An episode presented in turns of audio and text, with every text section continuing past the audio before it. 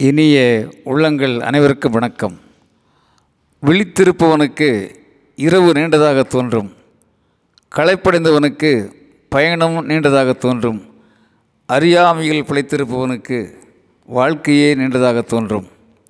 விழித்திருப்பவனுக்கு இரவு நீண்டதாக தோன்றும். களைப்படைந்தவனுக்கு பயணம் நீண்டதாக தோன்றும்.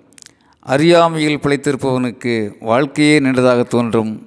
பேசுகின்றது புத்தருடைய தம்மபதம் நண்பர்களே துடிப்பு மிகுந்த ஒரு இளைஞன் ஒரு குருவை சந்திக்கிறான்.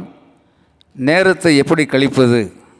குருவே நேரத்தை எப்படி கழிப்பது என்று யதார்த்தமாக கேட்கிறான். ஒரு புன்முறுவலோடு அந்த இளைஞனை குரு பார்க்கிறார் கேட்கிறார் தம்பி நவரத்ன கற்கள் உனக்கு கிடைத்தால் நீ என்ன செய்வாய்? ஐயா மகிழ்ச்சி அடைவேன் பத்திரமாக பாதுகாப்பேன் என்கின்றான் இளைஞன். அவற்றை ஓடுகின்ற ஆற்று நீரில் வீசிவிட்டால் நல்லதுதானே என்கின்றார் குரு. ஐயா நீங்கள் என்ன சொல்லுகிறீர்கள்?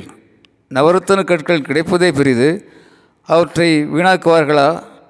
அதுவும் ஓடுகின்ற தண்ணீரிலே யாராவது வீசி எறிவார்களா அது பைத்தியக்காரத்தனம் அல்லவா? என்று குருவுக்கு சீடன் பாடம் நடத்த ஆரம்பிக்கிறான்.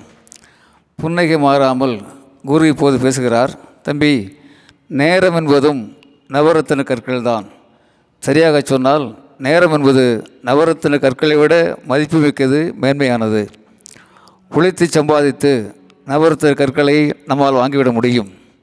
ஆனால் இழந்துவிட்ட ஒரு நொடியை கூட நம்மால் திரும்ப பெற இயலாது. கடந்த காலத்தை விலை கொடுத்து வாங்குகின்ற வல்லமை எந்த பணக்காரனுக்கும் கிடையாது. தெருவிலே திரிகின்ற ஒரு பிச்சைக்காரன் முதல் தேசத்தை ஆளுகின்ற தலைமை அமைச்சர் வரை அனைவருக்கும் பொதுவான சொத்து நேரம் மாத்திரமே. இருபத்தி நான்கு மணி நேரம் என்பது இயற்கை எல்லோருக்கும் வழங்கி இழுக்கின்ற பெரும் கொடை. நேரத்தை கழிப்பது போக்குவது என்ற பேச்சுக்கு இடமில்லை. நேரத்தை ஆக்குவது தான் முக்கியம். திட்டமிட்டு உழைக்க ஆரம்பித்தால் நேரம் போதாது என்பதுதான் உலக உண்மை. வாழ்க்கையில் வெற்றி பெற்ற அனைவருமே நேரத்தை சரியாக திட்டமிட்டு உழைத்தவர்கள்தான். சோகங்கள் தடைகள் எவ்வளவு ஏற்பட்டாலும் நமக்கு நம்பிக்கையை தந்து வாழ்க்கைக்கு வெளிச்சத்தை காட்டுகின்ற வல்லமை நேரத்துக்கு மாத்திரமே இருக்கிறது. அதிகாலை துயிலெழு ஆடிப்பட்டம் தேடி விதை பருவத்தை பயிர் செய் என்பவையெல்லாம் கால நேரம் அறிந்து நாம் கடமையாற்ற வேண்டிய கடமையாற்ற உதவுகின்ற அனுபவ மந்திரங்கள். பாலுக்கு சர்க்கரை இல்லை கூழுக்கு உப்பு இல்லை காலுக்கு செருப்பு இல்லை என்பது கவலையின் குரல்கள். ஆனால் சாதனையாளர்கள் எல்லோருமே கவலைகளை தாண்டி கடுமையாக உழைத்து அந்த கவலைகள் எல்லாம் உடைத்தவர்கள்தான். அவர்களின் வெற்றிக்கு பின்னால் விடாமுயற்சி விழிப்புணர்வு ஒழுக்கம் தன்னடக்கம் ஆகியவை நிறைந்திருப்பதை நேரத்தின் வரலாறு நேர்த்தியாக சொல்லுகின்றது என்று குரு அந்த இளைஞனுக்கு சொல்கின்றார்.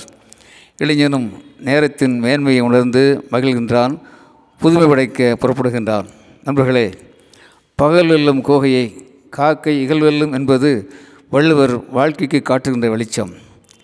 கருவிலே குழந்தையையும் கனவுகளையும் சுமக்கின்ற ஒரு தாய். கருவிலே குழந்தையையும் கனவுகளையும் சுமக்கின்ற ஒரு தாய்க்கு ஒவ்வொரு மாதமும் உயர்வாக தெரியும் முக்கியமாக தெரியும்.